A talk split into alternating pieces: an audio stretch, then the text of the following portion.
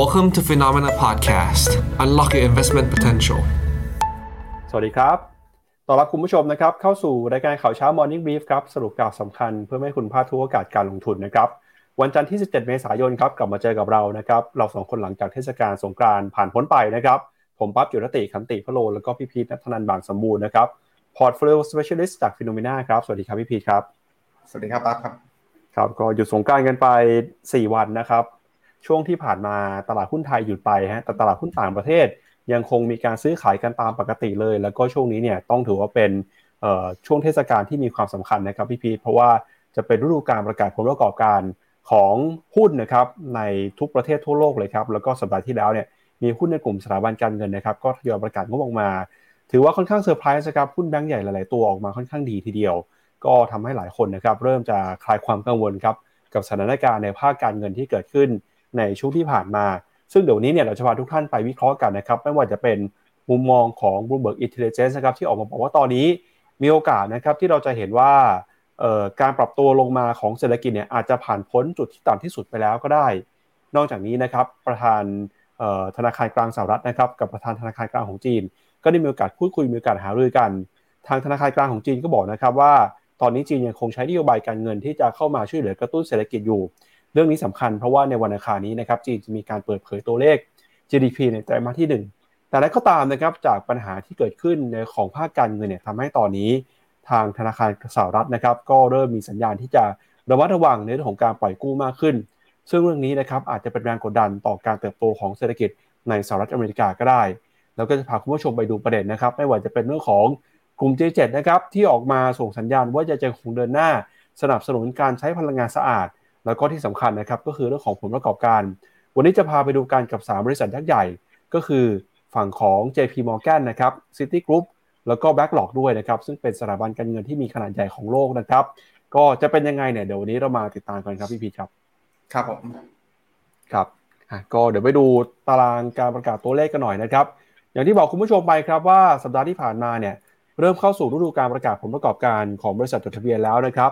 ก็มีหลากหลายบริษัทประกาศงบกันไปในวันศุกร์นะครับ ไม่ว่าจะเป็น JP Morgan นะครับ Citigroup Wells Fargo BlackRock นะครับ แล้วก็สัปดาห์นี้ครับ ก็จะเป็นสัปดาห์ที่มีกลุ่ม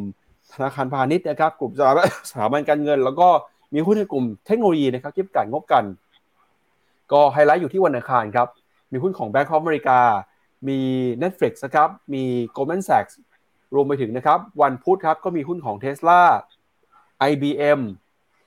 วันพฤหัสบดีนะครับมี TSMC ของไต้หวันนะครับแล้วก็ช่วงของวันศุกร์นะครับก็มีหุ้นในกลุ่มค้าปลีกอย่าง P&G ด้วยนะครับสัปดาห์นี้เริ่มคึกคักแล้วนะครับพี่พีครับครับผมเรียกได้ว่าสัปดาห์นี้น่าจะเป็นอีกสัปดาห์หนึ่งครับ ที่ตลาดเองถอยห่างออกมาจากเรื่องของตัวแมคโครครับแล้วก็มาโฟกัสภาพเล็กลงมาก็คือเรื่องผลประกอบการมากขึ้น เพราะฉะนั้นฮะทั้งความผันผวนแล้วก็ในเรื่องของตัวโอกาสเองน่าจะอยู่ในส่วนของตัวข่าว ในส่วนของตัวผลประกอบการเหล่านี้ครับ ครับงั้นเดี๋ยวเรามาดูตัวเลขนะครับ ทางเศรษฐกิจที่สำคัญกันนะครับ ก็สรุปตัวเลขของสัปดาห์ที่แล้วหน่อยฮะว่าหุ้นในกลุ่มต่างๆเนี่ยมีการเคลื่อนไหวตอบรับยังไงบ้างนะครับ ก็ต้องบอกว่าในส่วนของตัวภาพรวมนะครับ ก็จะเห็นได้ว่าในส่วนของตัวตลาดหุ้นเองอ่าในส่วนของตัวสินทรัพย์ต่างๆเองนะครับ ตัวฝั่งญี่ปุ่นเองเป็นการปรับตัวขึ้นนะครับ ในขณะที่รองลงมาจะเป็นในส่วนของตัวน้ำมัน แล้วก็ในส่วนของตัวอ่าหุ้นยุโรปนะครับ ในขณะที่ตัวที่ติดลบครับก็เป็น globally ก็คือเป็นกลุ่มที่ต้องบอกว่าถูกกดดันโดยในเรื่องของตัว การปรับขึ้นอัตราดอกเบี้ยแล้วก็ในเรื่องของตัวยิวที่ยิวสเปกที่อาจจะแคบลงนะครับที่น่าสนใจครับก็คือในส่วนของตัวฝั่ง US Dollar ที่อ่อนค่าลงต่อเนื่องนะตรงนี้เองก็ต้องบอกว่าส่วนหนึ่งเองครับเป็นผลมาจากเรื่องของการที่ฝั่งค่าเงินสกุลยูโรเนี่ยแข็งค่าขึ้นมาด้วย แล้วก็ส่วนหนึ่งก็คือความคาดหวังว่าผลสุดท้ายแล้วเนี่ยการขึ้นดอกเบี้ยของเฟดที่จะเกิดขึ้นในครั้งหน้านี้ อาจจะเกิดขึ้นเป็นครั้งสุดท้าย และท้ายที่สุดแล้วอาจจะนำไปสู่การลดดอกเบี้ย ในท้ายที่สุดทำให้ดอลลาร์นะตรงนี้เองครับ มีการอ่อนค่าลงมา ซึ่งอันนี้ไปต่อที่หน้าถัดไปครับผมก็ต้องบอกว่าหน้าถัดไปเองเนี่ยฮะก็จะเห็นได้ว่าในส่วนของตัวการปรับตัวขึ้นในช่วงเวลานี้นะครับ ก็จะเห็นได้ว่าเป็นการปรับตัวขึ้นของตลาดหุ้นที่ค่อนข้างรู้ถึงพอสมควรเลยทีเดียวนะครับ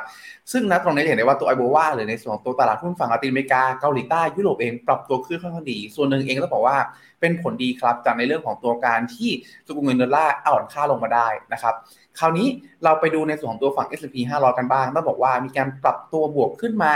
เพียงแค่ประมาณ 0.8%เท่านั้นครับผมต้องบอกว่า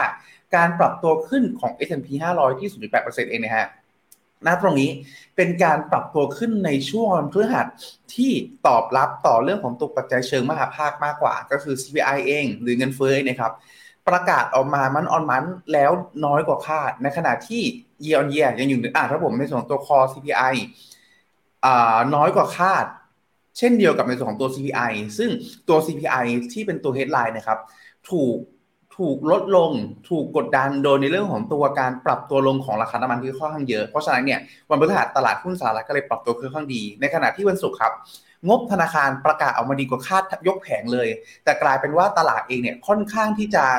ปรับตัวขึ้น แค่เฉพาะในส่วนของตัวกลุ่มการเงินเท่านั้น ในขณะที่กลุ่มอื่นๆ มีแรงที่ขายทางกำไรลงมาทำให้ในวันศุกร์เอง S&P 500 ก็เลยเคลื่อนที่ในระดับที่บอกต้องบอกว่าค่อนข้างแคบ ก็คือเปิดตัวเปิดตัวบวกขึ้นมาค่อนข้างแรงหลังจากนั้นก็ไหลลงมาปิดลบเล็กน้อยครับตลาดเองก็คือสะท้อนว่าณตรงนี้เองเนี่ยยังคงมียังคงมีความกังวลเรื่องของตัวเศรษฐกิจที่ชะลอตัวอยู่ในอนาคต แต่ระยะสั้นผลประกอบการที่ดีของกลุ่มแบงก์เนี่ยดีมากพอที่จะหนุนเพียงแค่ sector ของตัวเองเท่านั้นครับ ครับงั้นเดี๋ยวเรามาดูกันหน่อยนะครับ ในประเด็นเรื่องของการใช้นโยบายการเงินของธนาคารกลางสหรัฐนะครับ อย่างที่บอกไปนะครับว่าในช่วงวันที่เราหยุดกันไปเนี่ยตลาดหุ้นในต่างประเทศนะครับ ก็ยังคงมีการซื้อขายกันตามปกตินะครับ แล้วก็ตัวเลขที่ออกมาที่น่าสนใจตัวหนึ่งก็คือตัวเลขของเงินเฟ้อนะครับปรากฏว่าตัวเลขเงินเฟ้อในเดือนมีนาคมของสหรัฐอเมริกาเนี่ยแทบจะไม่เปลี่ยนแปลงเลยนะฮะเนื่องจากราคาเชื้อเพลิง แล้วก็ราคาอาหารที่ปรับตัวลงมาในช่วงที่ผ่านมานะครับอย่างไรก็ตามครับค่าเช่าที่ยังคงปรับตัวสูงขึ้นมาต่อเนื่อง ก็เป็นปัจจัยนะครับที่ช่วยเข้ามาดันราคาตะกร้าสินค้าของชาวอเมริกันด้วยนะครับซึ่งแม้ว่าตัวเลขเงินเฟ้อจะส่งสัญญาณชะลอตัวนะครับไม่ได้การปรับตัวขึ้นมาอย่างร้อนแรงเเหมือนก่อนหน้านี้นะครับอย่างไรก็ตามเนี่ยตลาดก็ยังคงคิดว่าเฟดน่าจะเดินหน้าขึ้นดอกเบี้ยต่อไปด้วยนะครับเรามาสรุปตัวเลขกันหน่อยครับในวันที่เราหยุดกันไปก็คือวันพฤหัสวันศุกร์นะครับคืนวันพุธเนี่ยมีการเปิดเผยตัวเลขเงินเฟ้อครับปรากฏว่าดัชนีราคาผู้บริโภคหรือ CPI ของสหรัฐในเดือนมีนาคมนะครับปรับตัวขึ้นมา 5% เมื่อเทียบกับช่วงเดียวกันของปีก่อนนะครับ ถ้าหากว่าขึ้นกับเทียบกับรายเดือนเนี่ย มีการเติบโตขึ้นมาประมาณ 0.1%ครับ สาเหตุสำคัญนะครับที่เงินเฟอ้อไม่ขึ้นมาอย่างร้อนแรงก็เนื่องมาจากราคาน้ำมันในเดือนที่แล้วเนี่ยปรับตัวลงไป 4.6%ราคาอาหารเนี่ยก็ปรับตัวลงไป 0.3%พอมีการปรับตัวลงมาแบบนี้นะครับ ก็ส่งผลทาให้อัตราเงินเฟอ้อของสหรัฐอเมริกาชะลอลงไปนะครับ ถ้าหากไปดูนะครับ CPI พื้นฐานซึ่งไม่รวมหมวดอาหารแล้วก็พลังงานเนี่ยมีการปรับตัวขึ้นมา 5.6%นะครับ โดยตัวเลขเงินเฟอ้อของเดือนมีนาล่าสุดเนี่ยออกมาต่ำกว่าที่นักเศรษฐศาสตร์คาดการเอาไว้นะครับ โดยก่อนหน้านี้ครับตลาดคาดว่าเงินเฟอ้อจะปรับตัวขึ้นมามากกว่า 5.2%นะครับต่อมาจริงเพียงแค่ 5%ก็ถือว่าออกมาต่ำกว่าคาด อย่างไรก็ตามนะครับมุมมองของนักวิเคราะห์ครับก็ยังคงมองว่าแม้ว่าเงินเฟอ้อนะครับจะชะลอตัวลงมาจากเดือนก่อนหน้า แต่ตัวเลขอยู่ที่5%เนี่ยยังคงเป็นตัวเลขที่สูงกว่า เป้าหมายของธนาคารกลางสหรัฐที่ 2%ครับ เพราะฉะนั้นนะครับธนาคารกลางสหรัฐจะยังคงต้องเดินหน้า ใช้นโยบายการเงินเข้มงวดต่อไป ด้วยการปรับขึ้นอัตราดอกเบี้ย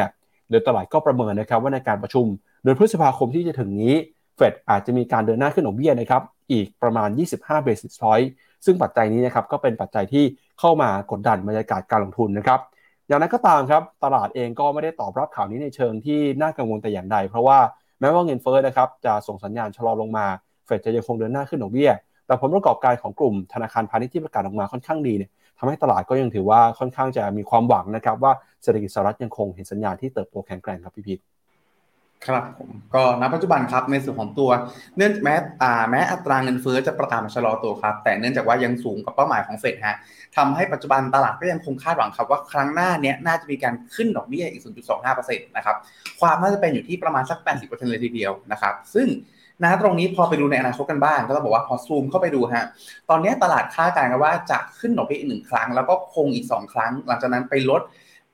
ในช่วงไตรมาสที่3นะครับก็คือประมาณประมาณเดือน 9 แล้วก็เดือน 11 แล้วก็ปลายปีเท่ากับว่าตรงนี้คาดการณ์กันว่าจะลดถึงประมาณ 3 ครั้งเลยทีเดียวนะครับ เรียกได้ว่าเป็นการลดที่สุดทีแล้วเนี่ยจากณปัจจุบันก็คือขึ้น0.25 ลบแล้วลบ 0.75 ก็กลายว่าลบสุทธิ 0.5%ภายในปีนี้ ถือว่าเป็นอะไรที่ค่อนข้างเอ็กซ์ซีพอสมควรครับ แล้วก็มองว่าตลาดเองมีความมองในแง่บวกพอสมควรว่าเงินเฟ้ออาจจะลงหรือผลสุดท้ายแล้วเศรษฐกิจอาจจะแย่ถึงขั้นที่เฟดต้องมอบตัวก็คือลดดอกเบี้ยเร็วกว่าที่คาด แต่อย่างที่พูดถึงเป็นประจำครับ ไม่ว่าจะออกมาในมุมไหน ทั้งในแง่ของการที่ เศรษฐกิจคงดอกเบี้ยนานกว่าที่คาดหรือลดดอกเบี้ยก็ตาม ผลสุดท้ายแล้วเนี่ยสามารถสร้างแรงกดดันต่อตลาดทั้งคู่ เพราะฉะนั้นครับอาจจะยังคงย้ำประโยคเดิมนิดนึงแล้วกันก็คือ ช่วงเรื่องของการ manage ความเสี่ยงของพอร์ตการลงทุนช่วงเลือกช่วงเวลาเนี่ยครับน่าจะเป็นประเด็นค่อนข้างสำคัญเลยทีเดียวครับผมครับก็กลับมาดูข้อมูลที่ตารางของผลตอบแทนตลาดหุ้นนะครับในสัปดาห์ที่ผ่านมานะครับ เราก็จะเห็นว่า ตลาดหุ้นสหรัฐครับยังคงยืนอยู่ในแดนบวกได้นะครับ ก็ตอบรับกับตัวเลขเศรษฐกิจที่ออกมาแม้ว่าเงินเฟ้อนะครับจะไม่ได้ร้อนแรงหรือว่าเห็นสัญญาณชะลอตัวลงมา แต่เฟดก็ยังคงเดินหน้าขึ้นของเบี้ยแต่นั้นก็ตามตลาดไม่ได้กังวลนะครับไม่ได้มีการปรับตัวลงมาแต่อย่างใด สัปดาห์ที่แล้วนะครับ S&P 500 Dow Jones แล้วก็ NASDAQ เดินหน้าปรับตัวบวกขึ้นมาได้นะครับแต่ที่น่าสนใจคือดัชนีที่ปรับตัวลงมาเนี่ยสัปดาห์ที่แล้วนะครับมีหุ้นเวียดนามหุ้นจีน หุ้นของฟิลิปปินส์ที่ติดลบนะฮะแล้วก็หุ้นไทยครับเซ็ตอินดี x เนี่ย เซ็ตอินดี x ดูเหมือนว่าจะเป็นเพียงหนึ่งในไม่กี่ดัชนีนะครับที่ underperform ฮะ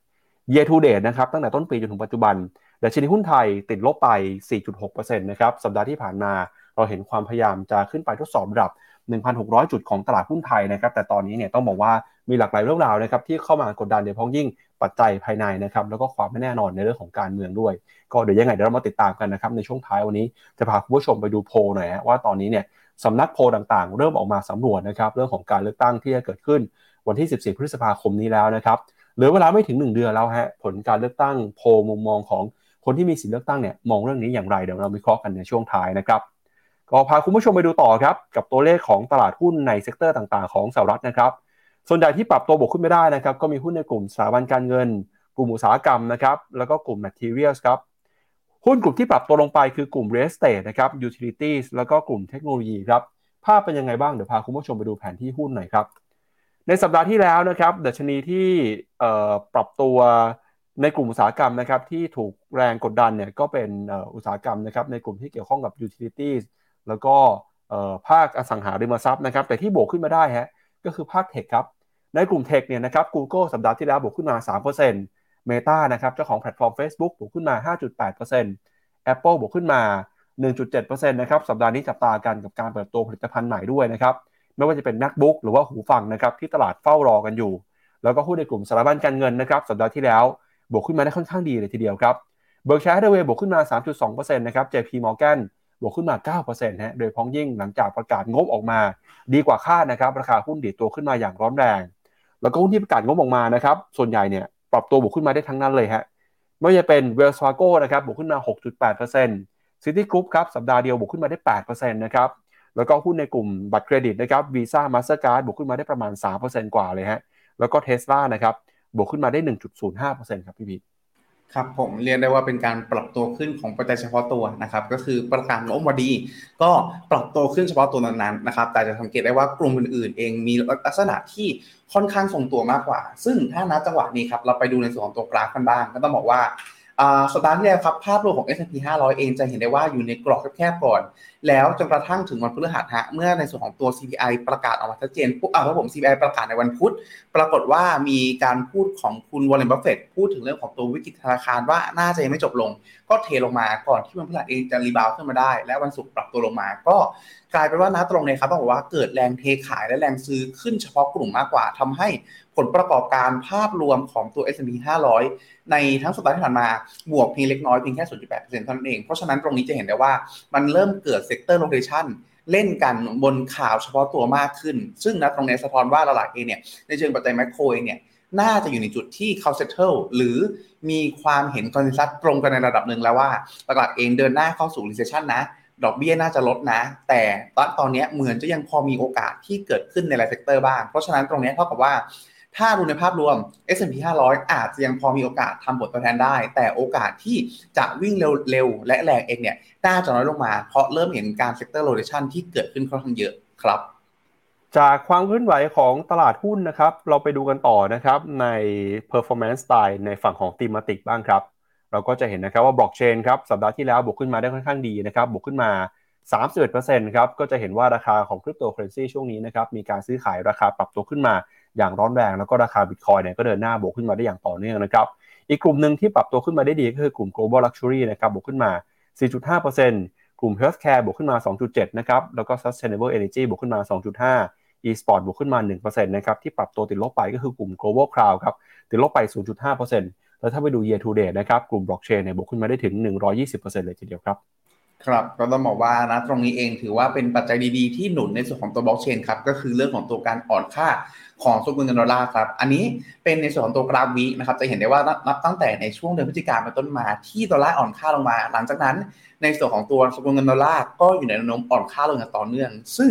ธรรมชาติของตัวบล็อกเชนครับหรือตัวบิตคอยเป็นตัวแทนหลักเลยเนี่ยเขามีลักษณะที่เป็น against หรือตั้งใจจะแข่งกับดอลลาร์อยู่แล้วเพราะฉะนั้นการที่ดอลลาร์อ่อนค่าก็เลยหนุนค่อนข้างดีครับ ในขณะที่กลุ่มที่รอลงมาครับก็คือในส่วนของตัวกลุ่ม global luxury เองเนี่ยต้องบอกว่าถือว่าเป็นแม้หุ้นส่วนใหญ่จะจดอยู่ในสหรัฐ และในส่วนของตัวฝั่งยุโรปก็ตาม แต่หลักๆครับต้องบอกว่าในส่วนของตัวกลุ่มผู้บริโภคสินค้า luxury เหล่านี้จำนวนมากอยู่ในฝั่งจีน ราะฉะนั้นเองอ่าเป็นอยู่ในฝั่งจีนที่ต้องบอกว่าเติบโตมากเรื่อยๆ เพราะฉะนั้นครับสิ่งที่เกิดขึ้นก็คือทำให้เริ่มมีการเก่งในส่วนของตัวผลประกอบการในส่วนตัวไตรมาสนี้ว่ากลุ่ม global luxury เช่นลุยวิตตองเอยเช่นอะไรเอยลักษณะเนี่ยครับว่ามีโอกาสที่เติบโตได้จากการที่ได้รับ sentiment เชิงบวกจากจีนเปิดประเทศครับครับชวนที่พี่พีทไปดูราคาหุ้นของลุยวิตตองหน่อยฮะในช่วงสัปดาห์ที่ผ่านมานะครับราคาขึ้นหุ้นไป ทำ all time high ครับหลังจากที่เขาเปิดเผยผลประกอบการนะครับเดี๋ยวเราไปดูราคาหุ้นกันหน่อยแล้วเดี๋ยวไปดูกันว่าผลประกอบการออกมาเป็นยังไงบ้างครับตอนนี้นะครับในส่วนตัวหรือวิตตองเรียกได้ว่าอ๋อโทษครับผมอันนี้ดูเป็น OTC LVMH โอเคครับก็สภาพไม่ต่างกันนะครับ ก็ต้องบอกว่าอยู่ในจุดที่ถ้าดูการวีฮะทำ all time high เป็นที่เรียบร้อยนะครับ โดยโดยที่สัญญาณเองมีเดเวอเจนเล็กน้อยครับ ก็คือ RSI ทำจุดต่ำกว่าในช่วงของตัว ยอดพีก่อนหน้านะครับ แต่อย่างที่ผมพูดถึงประจำก็คือ การทำไดเวอร์เจนลักษณะนี้ไม่ได้แปลว่าจะลงอาจจะหมายถึงแค่ อาจจะต้องออกข้างก่อนสักระยะหนึ่งก็คือขึ้นมาแรงมากผลสุดท้ายเราต้องมีการพักบ้าง เพราะฉะนั้นครับต้องบอกว่านะตรงนี้ก็เลยทำให้ในส่วนของตัวเศรษฐีอันดับหนึ่งของโลก ไม่ได้เป็นกลุ่ม tech อีกต่อไป แต่เป็นในส่วนของตัวคนที่ทำในส่วนของตัว luxury brand เหล่านี้แทนครับครับงั้นเดี๋ยวเราไปดูประเด็นนะครับ เรื่องของผลประกอบการของ LVMH หน่อยที่เขาเพิ่งเปิดเผยกันมาในช่วงที่ผ่านมานะครับเราก็จะเห็นว่าในบรรดาแบรนด์สินค้า luxury นะครับราคาหุ้นของ LVMH เนี่ยเติบโตขึ้นมานะครับสัปดาห์ที่แล้วเนี่ยขึ้นไปทำ all time high ครับหลังจากที่ผลประกอบการในไตรมาสที่1นะครับเห็นสัญญาณการเติบโตขึ้นมาโดยเฉพาะยิ่งครับรายได้แล้วก็ยอดขายที่เติบโตขึ้นมานะครับจากชาวจีนครับที่ตอนนี้เนี่ยชาวจีนนะครับยังคงเดินหน้ากวาดซื้อสินค้าที่เป็นสินค้าหรูหรานะครับไม่ว่าจะเป็นกระเป๋าแบรนด์เนม เครื่องประดับจิวเวลรี่นะครับทำให้ยอดขายของหลุยส์วิตตองเนี่ยเดินหน้าปรับตัวขึ้นมาครับโดยยอดขายนะครับปรับตัวขึ้นมาในฝั่งของสินค้าที่เป็นแฟชั่นนะครับเครื่องหนังขึ้นมารวมๆกันอยู่ที่ประมาณ 18%นะครับในไตรมาสที่ 1 ที่ผ่านมา แล้วก็เป็นตัวเลขที่สูงกว่าที่นักวิเคราะห์คาดการณ์กันเกือบเท่าตัวเลยทีเดียวครับ ซึ่งตอนนี้ m อ h ก็ออกมาเปิดเผยนะครับว่ายังคงมีมุมมองที่ดีมากๆ กับยอดขายที่ฟื้นตัว ในตลาดจีนนะครับ โดยพ้องยิ่งหลังจากที่จีนเปิดเมืองเนี่ยเราก็เห็นว่าเศรษฐีชาวจีนนะครับเดินหน้ากว้านซื้อสินค้าต่างๆ กันอย่างบ้าคลั่งเลยทีเดียวฮะส่งผลทำให้ตอนนี้นะครับราคาหุ้นของ m v h เนี่ยปรับตัวบวกขึ้นไป วันที่มีการประกาศงบนะครับขึ้นไปถึง5%ตอนนี้มูลค่าบริษัทเนี่ยอยู่ที่มากกว่า 485,000 ล้านเหรียญแล้วนะครับเป็นหุ้นที่มีขนาดใหญ่ที่สุดในยุโรปฮะแล้วก็ราคาหุ้นนะครับเดินหน้าปรับตัวขึ้นมานะครับในช่วงไตรมาสที่ผ่านมาด้วยนะครับ แล้วเราก็จะเห็นนะครับว่าตอนนี้เนี่ยพอราคาหุ้น LVMH เดินหน้าปรับตัวบวกขึ้นมาได้ ก็ส่งผลทำให้นะครับคุณเบอร์นาร์ดอาร์โนลต์ซึ่งเป็นเจ้าของผู้ถือหุ้นใหญ่เนี่ยกลายเป็นบุคคลที่ร่ำรวยมากที่สุดในโลกครับโดย MVH บอกนะครับว่าในรอบ 3 เดือนที่ผ่านมายอดขายในจีนนะครับเดินหน้าปรับตัวบวกขึ้นมานะครับได้แรงหนุนมาจากสินค้าอย่างคริสเตียนดีออกระเป๋านะครับแล้วก็มีทิฟฟานี่ซึ่งเป็นพวกแหวนเครื่องประดับนะฮะแล้วก็ในญี่ปุ่นเนี่ยก็เห็นสัญญาณการเติบโตขึ้นมาด้วยนะครับ นอกจากนี้นะครับยอดขายในยุโรปครับเติบโตขึ้นมา 24%นะครับแล้วก็ยอดขายในเอเชีย ถ้าหากว่าไม่รวมในญี่ปุ่นเนี่ยเติบโตขึ้นมา 14%ยอดขายในสหรัฐอเมริกานะครับเติบโตขึ้นมา 8%ครับโดยทาง m อ h บอกนะครับว่ายอดขายในสหรัฐอเมริกาเนี่ยถือว่าชะลอตัวลงมาเมื่อเปรียบเทียบกับภูมิภาคอื่น อย่างไรก็ตามเนี่ยมียอดขายในจีนที่เข้ามาชดเชยนะครับก็ทำให้ราคาหุ้นของ BMH เดินหน้าปรับตัวขึ้นมาได้อย่างสดใสในรอบที่ผ่านมาครับพี่พิก ครับต้องบอกว่าส่วนหนึ่งเองก็คือที่ฝั่งผมคาดเดาว่าฝั่งเรื่องของตัวอเมริกาที่ชะลอตัวลงเนี่ยเป็นเพราะส่วนหนึ่งก็คือค่าเงินของดอลลาร์ที่ต้องบอกว่าเปลี่ยนแปลงทิศทางไปด้วยนะครับก่อนหน้านี้เราจะได้เห็นข่าวการที่ดอลลาร์แข่งกับปุ๊บฝั่งสหรัฐเองมีประชาชนจำนวนมากเร่งซื้อฮะในส่วนของตัวสินค้าแบรนด์เนมแต่ณตอนนี้เองจะเห็นได้ว่าดอลลาร์อ่อนค่าลงเพราะฉะนั้นเนี่ยทำให้อำนาจการซื้อของคนฝั่งสหรัฐก็น้อยลงมารวมไปถึงความกังวลเรื่องของเศรษฐกิจชะลอตัวในอนาคตด้วยเพราะฉะนั้นก็ไม่แปลกครับกลับกันฮะในส่วนของตัวฝั่งจีนเอง อยู่ในเรียกได้ว่าเป็นขั้วตรงข้ามเลยก็คือเปิดประเทศพอเปิดประเทศปุ๊บความน่าจะเป็นที่เศรษฐกิจชะลอตัว ก็น้อยกว่า ว่าง่ายๆ มองไปอนาคตข้างหน้าเศรษฐกิจดูสดใสกว่าไม่พอครับ ในส่วนของตัวค่าเงินหยวนก็มีอยู่ในลักษณะที่แข็งค่าขึ้นด้วย พอเป็นลักษณะนี้ก็เลยส่งผลให้ในส่วนของตัวประชาชนจีนเอง มีลักษณะของตัวอำนาจการสื่อที่สูงขึ้น ก็เลยไม่แปลกครับที่นั้นตรงนี้เองเนี่ย ก็เป็นการสนับสนุนผลประกอบการทั้งในแง่ของวอลุ่มแล้วก็แวลูของสินค้าแบรนด์เนมเหล่านี้ได้ค่อนข้างดีเลยทีเดียวครับ ครับไปดูกันนะครับ แล้วถ้าเกิดเปรียบเทียบราคาหุ้นของ LVMH กับหุ้นในยุโรปเนี่ยจะเป็นยังไงบ้างนะครับ สัปดาห์ที่ผ่านมาครับ LVMH นะครับบวกขึ้นมาได้ 6.8 6.08%นะครับก็ขึ้นมาเอ่อยังคงรักษาตำแหน่งหุ้นที่มีขนาดใหญ่ที่สุดในภูมิภาคของยุโรปอยู่นะครับแล้วก็พองบออกมาสดใสนะครับราคาหุ้นปรับตัวบวกขึ้นมาได้ ส่งผลต่ออันดับมหาเศรษฐีของโลกเลยครับ ตอนนี้คุณเบอร์นาร์ดอาร์โนลต์นะครับ ซึ่งเป็นเจ้าของของ LVMH เนี่ยยังคงเป็นผู้ที่มีความมั่งคั่งมากที่สุดในโลกประจำปีนี้อยู่นะครับ มีสินทรัพย์สุทธิอยู่ที่ 212,000 ล้านเหรียญสหรัฐ แล้วก็ต้นปีที่ผ่านมาจนถึงปัจจุบันครับเขามีความมั่งคั่งเพิ่มขึ้นมา 49,000 ล้านเหรียญนะครับ ตอนนี้เนี่ยความมั่งคั่งก็ขึ้นมาแซงหน้าคุณอีลอน มัสก์ครับ อันดับที่ 2 มีอยู่ 180,000 ล้านเหรียญนะครับ อันดับที่ 3 คือเจฟฟ์ เบโซส อยู่ที่ 127,000 อันดับที่ 4 คือบิลเกตส์ 122,000 อันดับที่ 5 คือวอร์เรนบัฟเฟตต์นะครับมีความมั่งคั่งอยู่ที่ 114,000 ล้านเหรียญครับถ้าดูจาก Bloomberg Billionaire Index นะครับใน 20 อันดับแรก คนที่มีความมั่งคั่ง เพิ่มขึ้นมามากที่สุดในปีนี้ก็คือคุณบอดอาโนนะครับรองลงมาครับก็คือคุณมาร์คซักเคอร์เบิร์กนะครับปีนี้เนี่ยเป็นปีที่ถือว่าดีในหุ้นของ Facebook นะฮะราคาหุ้นปรับตัวบวกขึ้นมาได้ดีทำให้ความมั่งคั่งของเขาเพิ่มขึ้นมากว่า 35,000 ล้านเหรียญสหรัฐแล้ว หลังจากปีที่แล้วเนี่ย ความมั่งคั่งหายไปนี่เกินครึ่งเลยจากราคาหุ้นของ Facebook ที่ปรับตัวลงมานะครับ ไปดูกันต่อนะครับกับธีมการลงทุนอื่นๆกันบ้างนะครับ ในฝั่งของเออเรื่องของ equity performance ครับการลงทุนสไตล์ไหนผลตอบแทนเป็นยังไงในสัปดาห์ที่แล้วนะครับสัปดาห์ที่แล้วเนี่ยในกลุ่ม small cap ครับบวกขึ้นมา 1.9 momentum stock บวกขึ้นมา 1.5 value stock นะครับ 1.4 แล้วก็ quality stock บวกขึ้นมา 1.2 ฮะถ้าดูภาพรวมเนี่ยปีนี้ยังคงเป็นปีที่หุ้น growth stock ยังคงให้ผลตอบแทนที่ดีที่สุดอยู่นะครับ year to date บวกขึ้นมา 15.6%ครับไปดูต่อนะครับกับฝั่งของค่าเงินบ้างครับ สัปดาห์ที่แล้วครับค่าเงินดอลลาร์อ่อนค่าไป 0.5%นะครับ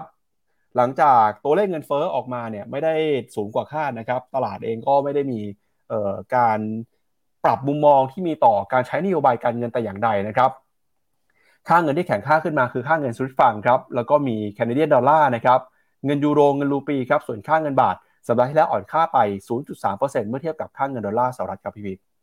ครับก็ต้องบอกว่านะตรงนี้เองก็ถือว่าเป็นสัญญาณสัญญาณที่ดีนะครับเพราะว่าหลักเองธรรมชาติแล้วเนี่ยในส่วนของตัวการอ่อนค่าของสกุลเงินดอลลาร์เนี่ยมักจะมาพร้อมกับในส่วนของตัวการผ่อนคลายของตลาด เพราะฉะนั้นฮะนะตรงนี้เองถือว่าเป็นสัญญาณดีในช่วงสั้นๆครับที่เราพูดถึงเป็นประจำว่าหลักๆนะตอนนี้ตลาดเองค่อนข้างมองในเชิงบวก เพราะฉะนั้นถ้าใครก็ตามที่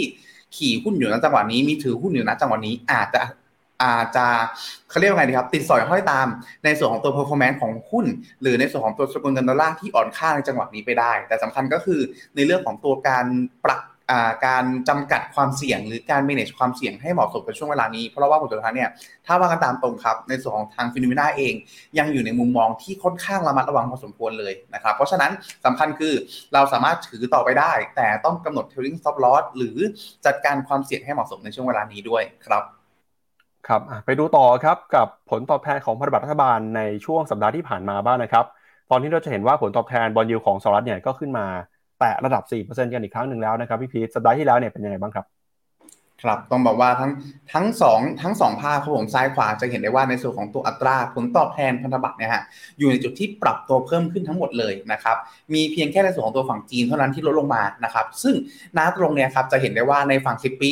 ปรับตัวขึ้นเร็วกว่าครับผมตรงนี้ก็ต้องบอกว่าสะท้อนภาพของเรื่องของตัวเศรษฐกิจฮะที่ต้องบอกว่ายังคงมีความกังวลในระดับหนึ่งว่าเอ๊ะหรือในส่วนของตัวเศรษฐกิจสหรัฐไองเนี่ยจะมีปัญหายุคหน้า หรือมีเรื่องของตัว recession ยุคหน้า แต่ในจุดที่ recession นะตรงนี้เองเนี่ยอาจจะอยู่ในจุดที่ไม่ได้ recession แรงกว่าที่คิด เพราะว่าอะไรเพราะว่าหลักๆเองก็คือ ในส่วนของตัวพันธบัตรรัฐบาลอายุ 10 ปี เป็นภาพสะท้อนของเศรษฐกิจในขณะที่ในส่วนของตัว 2 ปี อยู่ในจุดที่เป็นภาพสะท้อนของตัวอัตราดอกเบี้ย นโยบายนะตรงนี้จะเห็นได้ว่าในส่วนของตัว 10 ปีเองดีขึ้นแรงกว่านะตรงนี้ก็คือเป็นการสะท้อนว่าหลักเองเนี่ยเขามีความคลายกังวลมากกว่าเมื่อเทียบกัน แต่ขณะเดียวกันถามว่าปัจจุบันยังอยู่ใน inverted yield curve ไหมยังอยู่ฮะเพราะฉะนั้นเองเนี่ย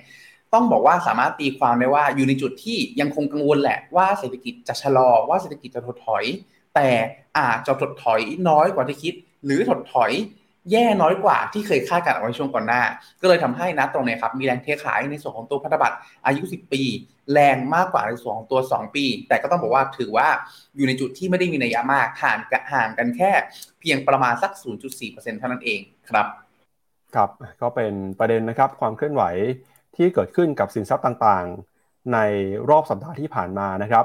ทีนี้ครับเรามีเนื้อหาที่น่าสนใจนะครับที่ออกอากาศไป ในช่วงของสุดสัปดาห์ที่ผ่านมานะครับก็คือรายการ Mr. Messenger Wall ครับที่อยากจะชวนคุณผู้ชมนะครับ ใครเนี่ยที่เห็น YouTube ในวันเสาร์ที่ผ่านมาน่าจะเห็นรายการนี้นะครับก็คือ Mr. Messenger Wall ครับสัปดาห์ที่ผ่านมาเนี่ยนะครับพี่แบงค์ครับพาคุณผู้ชมไปพูดคุยกันกับพี่พีบุญชนะวิวัฒนะครับก็เป็น full time trader ท่านหนึ่งที่เคยมีประสบการณ์เป็น prop trade นะครับในสถาบันการเงินครับพี่พีเนี่ยจะมาเล่าให้ฟังว่าอ๋อตอนนี้เนี่ยเขามีมุมมองนะครับเรื่องของการลงทุนยังไงบ้าง มีไอเดียนะครับ หรือว่ามี mindset เกี่ยวข้องกับการลงทุนยังไง อยากชวนคุณผู้ชมไปดูนะครับ เป็นรายการใหม่ของฟินโนมีนาฮะเนื้อหาน่าสนใจมากแล้วก็วิธีเล่าเรื่องเนี่ยสนุกมาก พี่พีทเอ่อพี่แบงค์กับพี่พีนะครับ พากันไปที่หัวหินครับ ไปเที่ยวทะเลกันนะ แล้วก็ไปคุยเรื่องการลงทุนกัน ใครที่ดูแล้วเป็นยังไงบ้างพิมพ์ข้อความเข้ามาเล่าให้ฟังหน่อยนะครับ ไม่แน่ใจว่าพี่พีได้ดูหรือยังฮะสารภาพว่าเทปนี้ยังไม่ได้ดูนะครับ ครับ เดี๋ยวตามไปดูนะฮะ เอาละครับงั้นเดี๋ยวเรามาดูกันต่อนะครับกับประเด็นข่าวสำคัญของเราเรื่องแรกในวันนี้นะครับก็คือสถานการณ์ในเรื่องของการลงทุนครับ ปัจจุบันเนี่ยนะครับปีนี้เป็นปีที่ตลาดนะครับค่อนข้างเห็นสัญญาณความเคลื่อนไหวผันผวนนะครับโดยมีสาเหตุสำคัญก็มาจากความกังวลนะครับเรื่องของสถานการณ์เศรษฐกิจโลก ความกังวลเรื่องของเศรษฐกิจถดถอยนะครับมีประเด็นที่น่าสนใจนะครับที่อยากจะพาคุณผู้ชมไปดูกันก็คือ มุมมองของตลาดเนี่ยอาจจะเป็นการสะท้อนนะครับเรื่องของเศรษฐกิจถดถอยเนี่ย หรือว่าเศรษฐกิจชะลอตัว อาจจะผ่านจุดที่ต่ำที่สุดไปแล้วนะครับ ไปดูข้อมูลของ Bloomberg Intelligence หน่อยครับเขาออกมาเปิดเผยนะครับตัวเลขที่เกิดขึ้นมาในตลาดหุ้นครับเป็นตัวบ่งชี้ว่ามีโอกาสนะครับที่เศรษฐกิจของสหรัฐอาจจะผ่านจุดที่ต่ำที่สุดไปแล้ว ในช่วงของเดือนธันวาคมในปีที่ผ่านมานะครับ โดย Bloomberg Intelligence นะครับออกมาเปิดเผยข้อมูลนะครับว่า ตอนนี้เนี่ยเห็นสัญญาณนะครับการฟื้นตัวขึ้นมาของตลาดหุ้นสหรัฐนะครับ หลังจากที่ต้นปีก่อนหน้านี้เนี่ย ได้มีเหตุการณ์ที่ทำให้หลายคนกังวลกันก็คือเรื่องของแบงก์ล้มนะฮะแล้วก็รวมไปถึงครับเศรษฐกิจถดถอยส่งสัญญาณอย่างต่อเนื่อง อย่างไรก็ตามเนี่ยนะครับถ้าไปดูข้อมูลจากในตลาดหุ้นครับทาง Bloomberg Intelligence เนี่ยเขาก็ไปเอาข้อมูลที่เกิดขึ้นในตลาดเป็น Big Data นะครับมาวิเคราะห์ประมวลผลโดยใช้การสร้างโมเดลทางคณิตศาสตร์นะครับปรากฏว่าเขาไปวิเคราะห์นะครับเรื่องของตัวเลขการเปลี่ยนแปลงที่ครอบคลุมนะครับเรื่องของแรงงาน เรื่องของการผลิตนะครับ แล้วก็เรื่องของสัญญาณการเติบโตทางเศรษฐกิจ ปรากฏว่าตอนนี้เนี่ยเห็นสัญญาณการฟื้นตัวขึ้นมาของดัชนีในตลาดหุ้นนะครับโดยเฉพาะยิ่ง S&P 500 ครับ ฟื้นตัวขึ้นมาเป็นตัวส่งสัญญาณว่าตลาดเนี่ยกลับมามีความมั่นใจในเรื่องของเศรษฐกิจมากขึ้นนะครับ โดยมองว่าเศรษฐกิจของสหรัฐอเมริกา แม้ว่ากำลังจะเข้าสู่ภาวะชะลอตัวหรือว่า recession นะครับ แต่จุดที่ต่ำที่สุดของเศรษฐกิจน่าจะผ่านพ้นไปแล้วในรอบ เดือนธันวาคมที่ผ่านมาครับ โดยเขาไปดูข้อมูลย้อนหลังนะครับ ตั้งแต่ปี 1970 ครับ จะเห็นว่าในรอบ 8 ครั้งที่เกิด recession เนี่ย S&P 500 นะครับ ให้ผลตอบแทนบวกขึ้นมา 8.9%เป็นค่าเฉลี่ยนะครับ หลังจากที่ Bloomberg Intelligence Model เนี่ยชี้ให้เห็นว่าเศรษฐกิจผ่านจุดที่ต่ำที่สุดไปแล้ว แล้วก็ปรับตัวบวกขึ้นมา 20%นะครับ ในรอบ 12 เดือนถัดไป หลังจากที่โมเดลชี้ว่าจุดต่ำสุดผ่านไปแล้วเช่นกันนะครับ แล้วก็รวมไปถึงครับในภาพรวมเนี่ยตอนนี้นะครับจากจุดต่ำสุดในเดือนธันวาคมที่ดัชนีบ่งชี้นะครับผ่านโมเดลคณิตศาสตร์เนี่ยก็บอกว่าดัชนี S&P 500ฟื้นตัวขึ้นมาได้แล้ว 7.8%นะครับงั้นเดี๋ยวเราไปดูหน่อยครับว่าตัวเลขนี้มันคำนวณยังไงแล้วมันบ่งชี้ มันทำให้เห็นว่าตลาดหุ้นเนี่ยเอ่อมันบ่งชี้ถึงการผ่านจุดต่ำสุดของเศรษฐกิจสหรัฐอเมริกาได้ยังไงบ้างนะครับ ไปดูข้อมูลของ Bloomberg Intelligence Index หน่อยนะเขาบอกอย่างนี้ฮะเขาบอกว่าเอ่อ RIGI model เนี่ยนะครับเป็นการส่งสัญญาณนะครับว่า recession ครับเริ่มต้นขึ้นมาแล้วตั้งแต่ปี 2022 ครับ แล้วก็ในรอบประมาณ 50 ปีที่ผ่านมานะครับ8ครั้งที่เกิด recession เนี่ยณวันที่เป็นจุดต่ำสุดของรอบเศรษฐกิจ มีโอกาสนะครับที่ดัชนีตลาดหุ้น ปรับตัวบวกขึ้นมา ตั้งแต่ 8% 7%นะครับหรือ 20%ในรอบ 12 เดือน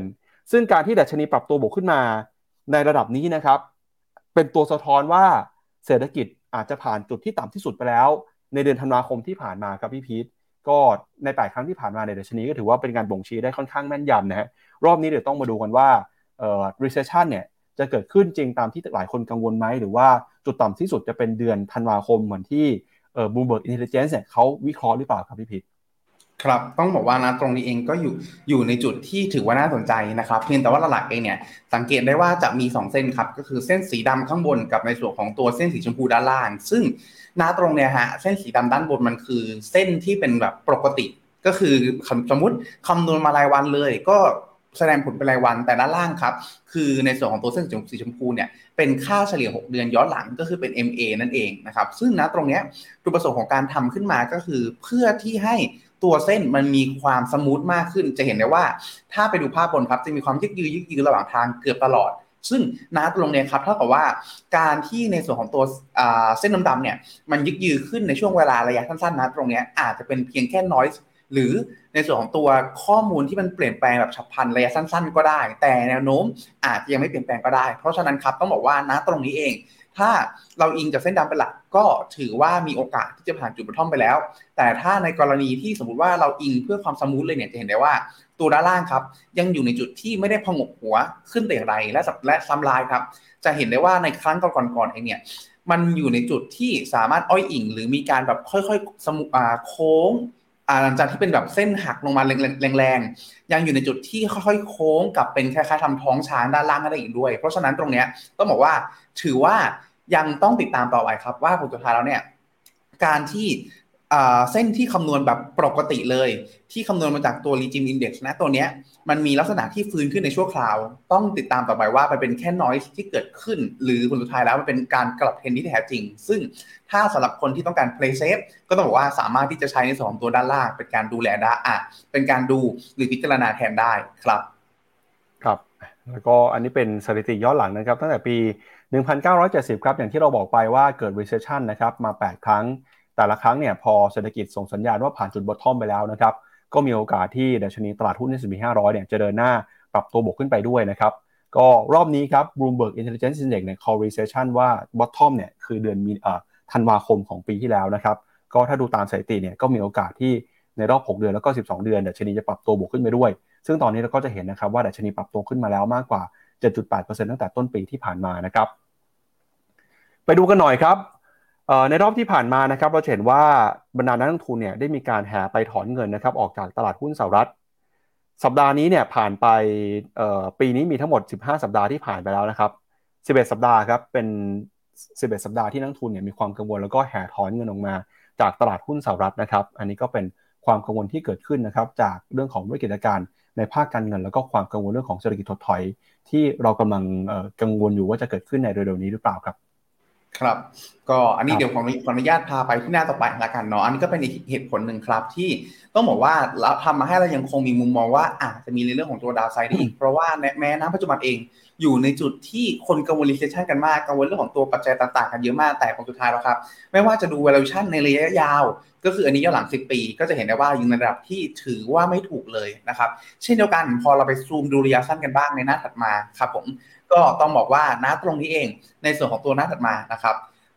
เราเป็นระยะที่เป็นเอาเราก็บอกเมื่อกี้คืออันนี้เป็น 3 ปีนะครับ จะเห็นได้ว่าแม้กระทั่งการซูมดู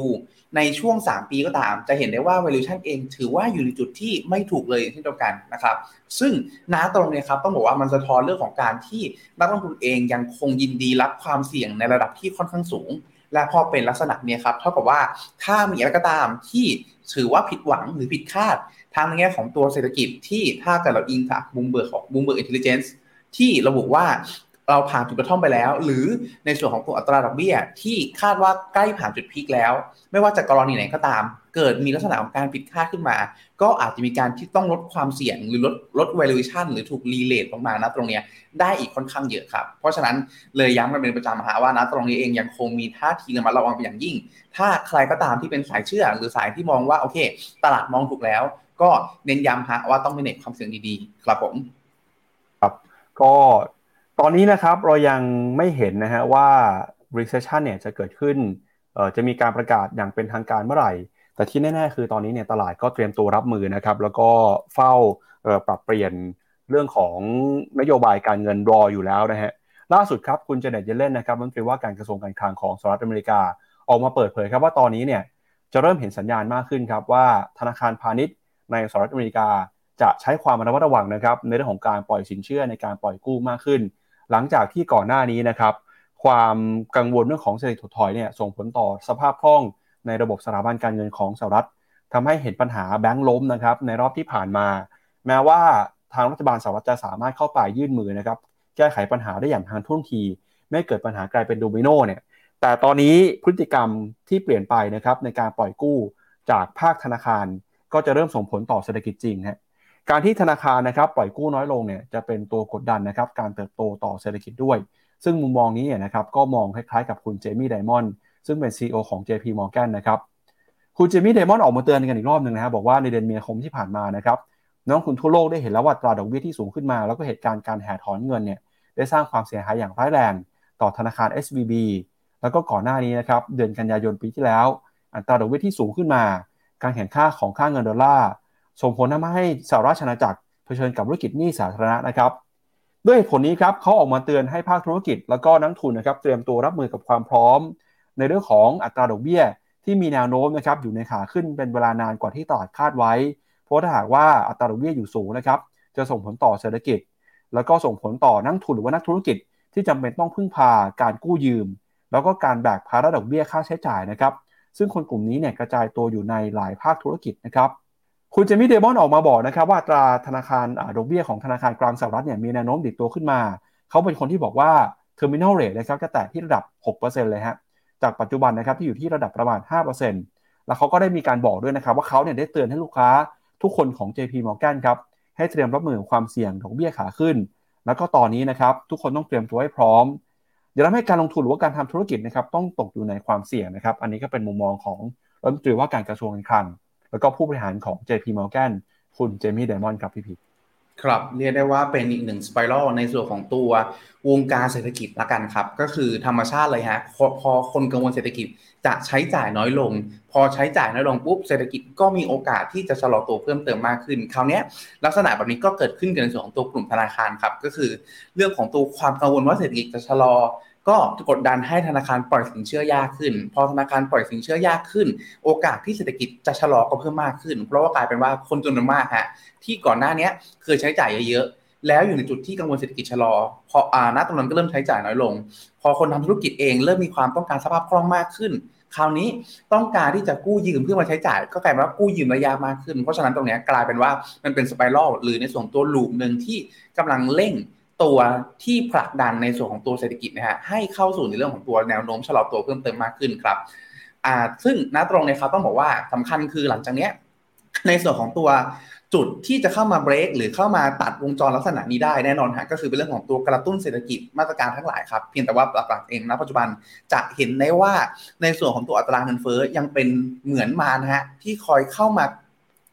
สกัดกั้น ไม่ให้ในส่วนของตัวฝั่งธนาคารกลางเองก็ตาม หรือรัฐบาลเองก็ตาม สามารถเข้ามากระตุ้นเศรษฐกิจได้ เพราะฉะนั้นฮะต้องบอกว่านะตรงนี้ถือว่าอยู่ในจุดที่เรากำลังอยู่ในจุดที่เร่งตัวไปข้างหน้า ว่าจะเข้าสู่เศรษฐกิจถดถอยนั่นคือแง่ร้าย แต่แง่ดีก็คือในเรื่องของตัวเงินเฟ้อเองเนี่ยมีแนวโน้มที่จะชะลอตัวอย่างลงลงอย่างต่อเนื่อง เพราะฉะนั้นครับต้องบอกว่าในส่วนของตัวจักเศรษฐกิจนะตรงนี้อยู่ในจุดที่ถือว่าค่อนข้างใกล้ละ ใกล้จะจบในส่วนของตัวรอบที่ เป็นลักษณะของตัวเศรษฐกิจชะลอตัวหรือเศรษฐกิจถดถอยเป็นที่เรียบร้อย และจะเข้าสู่ลูปใหม่ เพียงแต่ว่าคำว่าใกล้ในที่นี้ฮะเรายากที่จะระบุได้อย่างชัดเจนว่า มันจะจบลงเมื่อไหร่ อาจจะเดิมทีจากเดิมที่เราพูดถึงเรื่องของเศรษฐกิจถดถอยตั้งแต่ปีที่แล้วจนกระทั่งถึงปีนี้คำว่าใกล้ในที่นี้จากเดิมทีอาจจะอยู่มันสักสองปี ปัจจุบันอาจจะหดลงมาเลยสักประมาณสักเจ็ดถึงแปดเดือน หรืออาจจะมาปีหนึ่งข้างหน้าก็ได้ เพราะฉะนั้นครับสำคัญก็คือช่วงเวลานี้มีในความเสี่ยงฮะครับ พาไปดูอีกหนึ่งประเทศที่มีความสำคัญนะครับก็คือจีนครับสัปดาห์ที่แล้วเนี่ยแม้ว่าตลาดหุ้นจีนจะมีการย่อตัวลงมาติดลบไปบ้างนะครับ แต่ก็ตามสัปดาห์นี้ครับอาจจะมีความหวัง เพราะว่าวันอังคารคือวันพรุ่งนี้นะครับจีนจะมีการเปิดเผยตัวเลข GDP ในไตรมาสที่ 1 ครับ ตลาดคาดการณ์นะครับว่า GDP ในไตรมาสที่ 1 ออกมาจะอยู่ที่ไม่ต่ำกว่า 4%ครับซึ่ง 4%เนี่ยถือว่าเป็นการเติบโตในรายไตรมาสที่สูงที่สุดในรอบกว่า 1 ปีเลยนะครับ และตอนนี้เนี่ยก็ทำให้ความหวังครับว่าเศรษฐกิจจีนจะฟื้นตัวทะลุเกินกว่าเป้าหมายร้อยละ5นะครับ5%เนี่ยก็อาจจะใกล้ความจริงมากขึ้นมาเรื่อยๆนะครับตอนนี้ครับรัฐบาลของจีนยังคงเดินหน้านะครับที่ใช้นโยบายในการเข้ามากระตุ้นเศรษฐกิจ ไม่ว่าเป็นภาคการเงินภาคการคลังอย่างต่อเนื่องเลยครับแล้วก็สุดสัปดาห์ที่ผ่านมานะครับมีความเคลื่อนไหวที่น่าสนใจของผู้กำหนดนโยบายในจีน ก็คือคุณยี่การครับผู้ว่าการธนาคารกลางหรือ PBOC นะครับออกมาบอกว่าตอนนี้เนี่ยทางจีนนะครับอาจจะเริ่ม ลดการใช้มาตรการแทรกแซงตลาดแลกเปลี่ยนแล้วนะครับ โดยบอกว่าตอนนี้ในปีที่ผ่านมาเห็นสัญญาณการฟื้นตัวของภาคอสังหาริมทรัพย์ โดยเชื่อว่าเศรษฐกิจจะสามารถเติบโตได้ตามเป้าหมาย 5%นะครับ แล้วก็บอกว่าตอนนี้ตอนเงินเฟ้อของจีนเนี่ยยังคงอยู่ในระดับต่ำทำให้จีนเนี่ยมีพื้นที่นะครับในการกระตุ้นเศรษฐกิจเพิ่มเติมได้ด้วยครับ โดยสำนักข่าวบลูเบิร์กรายงานนะครับ ว่าคุณยี่กังครับผู้ว่าการธนาคารกลางของจีน ออกมาบอกว่ารัฐบาลของจีนนะครับตอนนี้ได้มีการ ยุติมาตรการแทรกแซงอัตราแลกเปลี่ยนเงินตราต่างประเทศขั้นต้นในส่วนใหญ่แล้วนะครับ แล้วก็ดำเนินนโยบายที่เพิ่มความสะดวกสำหรับผู้ใช้สกุลเงินหยวนมากขึ้นด้วย อย่างไรก็ตามนะครับทางการยังคงอาจจะใช้สิทธิ์ในการแทรกแซงตลาดอยู่นะครับ ซึ่งบอกว่าการลดการแทรกแซงเนี่ยไม่ได้แปลว่าจะไม่แทรกแซงต่อไปนะครับ อาจจะมีการแทรกแซงได้ขึ้นอยู่กับความจำเป็นของสถานการณ์ครับ โดยคุณยี่กังนะครับก็ชี้แจงให้เห็นว่าในไม่กี่ปีที่ผ่านมา ทางธนาคารกลางของจีนเนี่ยได้มีการลดการแทรกแซงขั้นต้น ในสกุลเงินอัตราแลกเปลี่ยนเนี่ยถือว่าลดลงมาอย่างมีนัยสำคัญเลยนะครับ แล้วก็การที่รัฐบาลสหรัฐเนี่ยออกมาโจมตีจีนบอกว่าจีนเนี่ยมีการแทรกแซงค่าเงินนะครับทำให้ค่าเงินไม่เคลื่อนไหวไปตามกลไกตลาดเนี่ยขาดความโปร่งใสจีนก็ออกมาตอบโต้ว่าที่ผ่านมาก็ไม่ได้แทรกแซงมาตลอดนะครับ มีการลดการแทรกแซงลงไปแล้ว แล้วก็ในเดือนพฤศจิกายนที่ผ่านมาครับสหรัฐก็ได้มีการกล่าวหาจีนนะครับ บอกว่าออไม่ยอมเปิดเผยข้อมูล เรื่องของการใช้นโยบายแทรกแซงต่างๆเนี่ยนะครับรัฐบาลจีนก็บอกว่าวัตถุประสงค์นะครับก็เพื่อป้องกันความเสียหายที่เกิดขึ้นต่อเศรษฐกิจนะครับโดยพื้นฐานแล้วเนี่ยจีนยังสามารถเรียกระบบการเงินของตัวเองก็เป็นระบบการควบคุมแบบลอยตัว ภายใต้การจัดการของรัฐบาลนะครับที่มีตลาดเป็นปัจจัยควบคุมหลัก แล้วก็ระบบนี้ยังคงใช้ได้ผลดีกับในประเทศจีน โดยคุณยี่กังบอกนะครับว่าตอนนี้ยังไม่มีวันที่ชัดเจนว่าเงินหยวนจะสามารถแปลงสภาพหรือว่าลอยตัวได้อย่างอิสระตอนไหน เพราะขณะนี้นะครับนโยบายพื้นฐานคือเพิ่มความสะดวกสบายในการใช้เงินสกุลหยวน แล้วก็จีนก็อยากจะสนับสนุนนะครับ ให้ชาวจีนเนี่ยแลกเปลี่ยนเงินตราต่างประเทศนะครับได้มากขึ้นจากก่อนหน้านี้ที่มีการกำหนดโคต้านะครับ แล้วก็ในภาพใหญ่เนี่ยอัตราแลกเปลี่ยนระหว่างจีนกับสหรัฐนะครับ คุณยี่กังก็บอกว่าอยู่ในจุดที่มีความสมดุลมากขึ้น โดยไม่มีเงินทุนขนาดใหญ่ไหลออกอย่างกระทันหันนะครับ แล้วก็ที่ผ่านมาเนี่ยจีนก็ไม่ได้กำหนดนโยบายเเรื่องของ การควบคุมที่มีความควบคุมอย่างเข้มงวดมากเกินไปแต่อย่างใดฮะคุณยี่กังบอกนะครับว่าตอนนี้จีนจะยังคงยึดมั่นนโยบายที่สร้างเสถียรภาพราคา แล้วก็ภาคการเงินนะครับ แล้วก็เมื่อผ่านเป้าหมายไปเนี่ยจีนก็บอกว่าจะปล่อยให้ค่าเงินเนี่ยเคลื่อนไหวเป็นไปตามกลไกตลาดมากขึ้นนะครับ อันนี้ก็เป็นมุมมองของผู้ว่าการธนาคารกลางของจีนครับ ต่อข้อกล่าวหาข้อโจมตีที่บอกว่าจีนเนี่ยควบคุมค่าเงินนะครับ ไม่ให้เป็นไปตามกลไกตลาด แล้วก็ทำให้ผู้ที่มีความเกี่ยวข้องเนี่ยหรือว่าประเทศคู่ค้าได้รับผลกระทบนะครับ จีนก็บอกว่าที่ผ่านมาจีนยังคงจำเป็นต้องมีการควบคุมแทรกแซงอยู่บ้าง แต่ก็ถือว่าลดลงมานะครับในรอบหลายปีแล้วครับพี่ครับเรียกได้ว่าเป็นการมอบตัวหรือการยอมรับแหละฮะว่าผลสุดท้ายก็คือมีการแทรกแซงเนาะแต่ว่าการแทรกแซงในที่เนี่ยฮะมีที่มาก็คือหลักๆเองเนี่ยเขา ด้วยด้วยแนวความคิดเรื่องของการปกครองเนาะแล้วก็เศรษฐกิจเองที่แตกต่างจากฝั่งสหรัฐรวมไปถึงทั่วโลกเองนะครับทำให้แนวความคิดเรื่องของการควบคุมค่าเงิน หรือเศรษฐกิจนะตรงนี้ฮะก็มีความแตกต่างกันซึ่งเป็นเรื่องปกติครับ และณจุดนี้ครับต้องบอกว่าถือว่าเป็นจุดแข็งของฝั่งจีนเลยที่ทำให้เขาสามารถเติบโตขึ้นมาได้ ถือว่าค่อนข้างโดดเด่นในช่วงหลายสิบปีที่ผ่านมานะครับ ซึ่งณตรงนี้แต่ว่ายังไงก็ตามต้องบอกว่าถือว่าเห็นท่าทางที่ดีเพิ่มมากขึ้นเรื่อยๆ ก็คือ การที่เขาเองเนี่ยลดการแทรกแซงลงอย่างต่อเนื่องนะตรงนี้มันสะท้อนว่าผลสุดท้ายแล้วเขาก็เริ่มที่จะให้การยอมรับกับในส่วนของตัวระบบหรือระบอบที่อยู่ในอ่าที่อยู่ข้างนอก อยู่ภายในของเขาเพิ่มเติมมากขึ้น ซึ่งต้องบอกว่าอันนี้เป็นการ ผมคาดการว่าเป็นเรื่องของการมองไปถึงเป้าหมายระยะยาวมากกว่า ที่เราได้จะได้ยินทฤษฎีในช่วงเวลานี้เยอะมากก็คือจีนหรือยวนเองเนี่ยต้องการที่เป็นในส่วนของตัวสกุลเงินที่เป็นระดับโลกสกุลหนึ่ง อย่างน้อยเองอาจจะไม่สามารถหรืออาจจะสามารถก็ได้ที่จะเป็นในส่วนเบอร์หนึ่งได้ แต่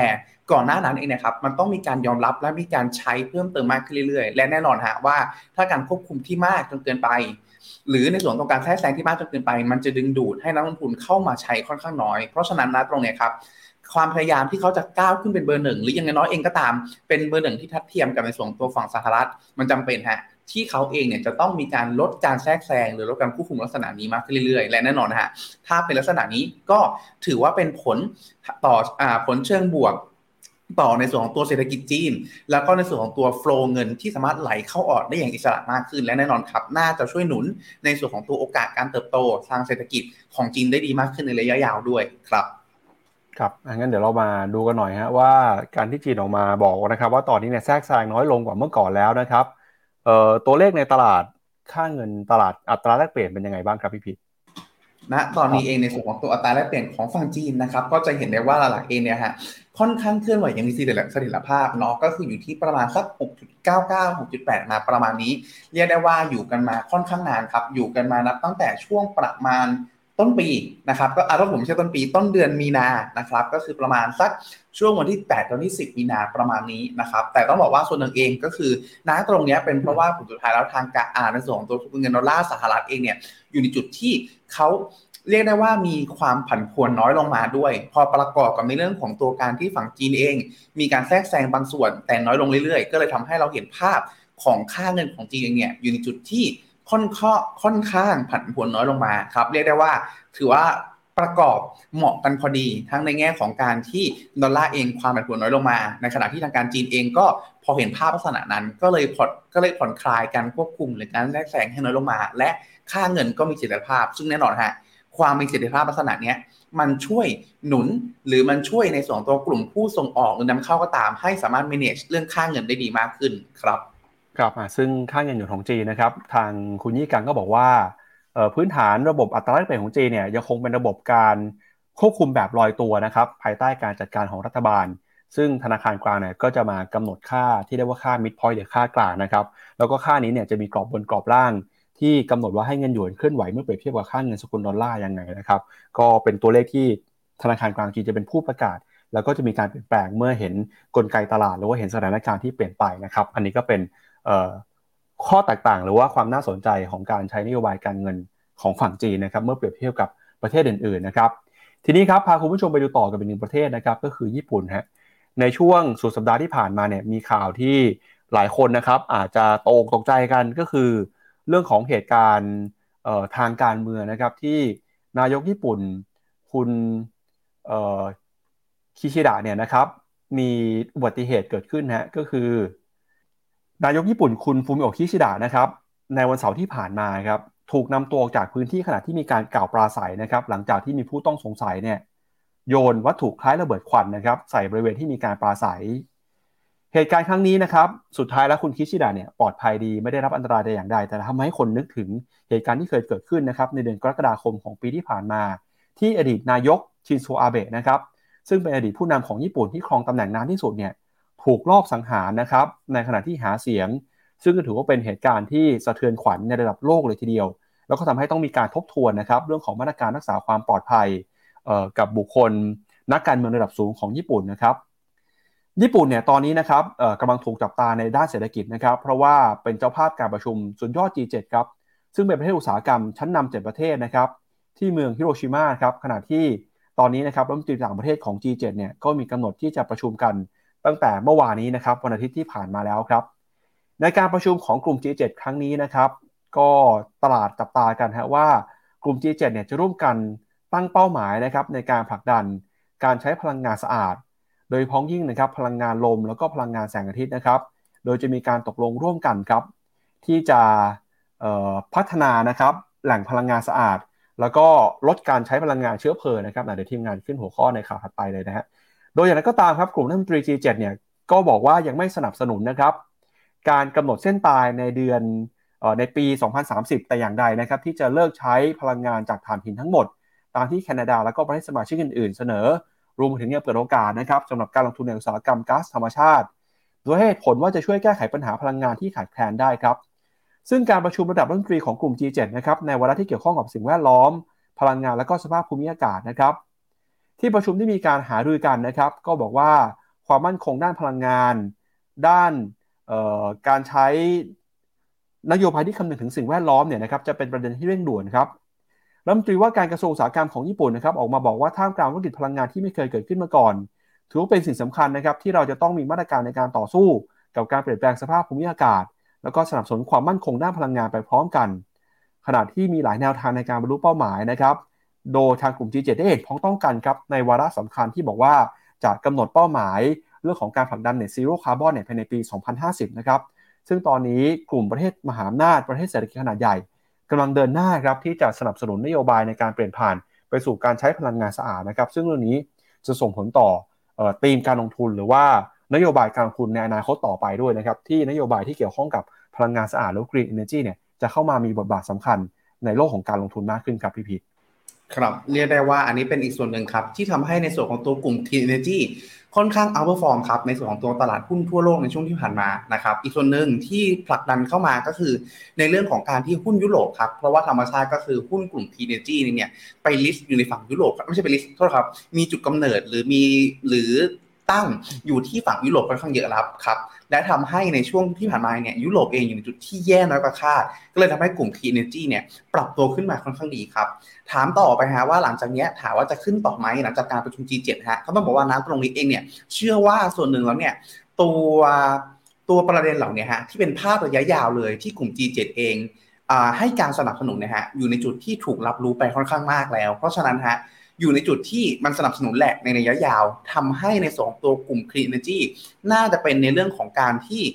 เป็นธีมที่เหมาะสมลงทุนได้ในระยะยาว แต่ระยะสั้นอาจจะต้องกลับมาโฟกัสมากกว่าว่าผลสุดท้ายแล้ว ในส่วนของตัวปัจจัยเชิงมหภาค แล้วก็ผลประกอบการเป็นยังไงบ้าง ซึ่งอย่างที่ผมพูดถึงก่อนหน้านี้ครับว่าถ้า base case ของทาง Finnomena เนี่ยเราอยู่ในจุดที่มองว่าสหรัฐจะเดินหน้าเข้าสู่ recession เพราะฉะนั้นเนี่ย ทำด้วยสถิติที่ต่อเนื่องมาก็คือถ้าสหรัฐเกิด recession ขึ้น ทั่วโลกเองอยู่ในจุดที่ได้รับผลกระทบไม่มากก็น้อย เพราะการที่สหรัฐเองเนี่ยฮะเขาเป็นประเทศที่บริโภคเป็นหลัก และนำเข้าในส่วนของตัวสินค้าจากทั่วโลก เพราะฉะนั้นนะตรงนี้ครับทำให้ทั่วโลกก็ได้รับแรงกดดันตามไปด้วยทำให้ในระยะสั้นต้องบอกว่า เชื่อว่าหลายๆคนน่าจะมีกำไรอยู่ใน manage ความเสี่ยง แต่ถ้าเป็นกรณีที่สมมติใครก็ตามที่ยังไม่ได้สะสมลงทุนเลย แต่ต้องการสะสมลงทุนในส่วนของตัวทีมที่ผมใช้คำว่า แม้ความตึงเครียดของทั่วโลกจะสูงแค่ไหนก็ตาม แต่ณตรงนี้ครับจีนเกาหลีไต้หวัน อเมริกายุโรปก็ตาม มองเห็นภาพนี้ตรงกัน เพราะฉะนั้นมันสนับสนุนการเติบโตในระยะยาว ถ้ายังไม่มีผมใช้คำว่าทยอยสะสมไปเรื่อยๆระหว่างทางก็สามารถทำได้ครับครับ มาดูต่อนะครับกับประเด็นเรื่องของการลงทุนเพิ่มเติมครับ หลายคนอาจจะกังวลนะครับว่าภาพทางเศรษฐกิจที่เกิดขึ้นในช่วงก่อนหน้านี้เนี่ยก็คือการที่ธนาคารพาณิชย์นะครับ ขนาดกลางขนาดเล็กในสหรัฐอเมริกาเผชิญกับปัญหาสภาพคล่อง มีปัญหา bank run นะครับหรือแบงก์ล้มเกิดขึ้นมาเนี่ยจะส่งผลต่อภาคการเงินในสหรัฐอเมริกาเป็นวงกว้าง แต่จากผลประกอบการในไตรมาสที่หนึ่งที่ผ่านมานะครับหลายคนอาจจะเซอร์ไพรส์เพราะว่ากลายเป็นว่าหุ้นในกลุ่มแบงค์นะครับถ้าเป็นแบงค์ใหญ่เนี่ยได้อานิสงส์จากเรื่องนี้ครับ จากปัญหาที่แบงค์ล้มไปนะครับแบงค์ขนาดกลางขนาดเล็กทำให้มีเงินไหลออกจากกลุ่มขนาดกลางขนาดเล็ก เข้าไปสู่กลุ่มธนาคารขนาดใหญ่ครับ กลายเป็นว่าผลประกอบการของกลุ่มแบงก์ใหญ่หลายๆตัวเนี่ยออกมา ดีกว่าที่ตลาดคาดแล้วก็เซอร์ไพรส์ด้วยนะครับเดี๋ยวเราไปดูกันหน่อยฮะว่า ในวันศุกร์ที่ผ่านมานะครับที่ประกาศผลประกอบการออกมาเนี่ยมีแบงก์ไหนประกาศงบออกมา แล้วผลประกอบการออกมาเป็นยังไงบ้างครับจากการเปิดเผยตัวเลขในวันศุกร์นะครับทำให้หุ้นในกลุ่มธนาคารพาณิชย์ไม่ว่าจะเป็น City Group นะครับ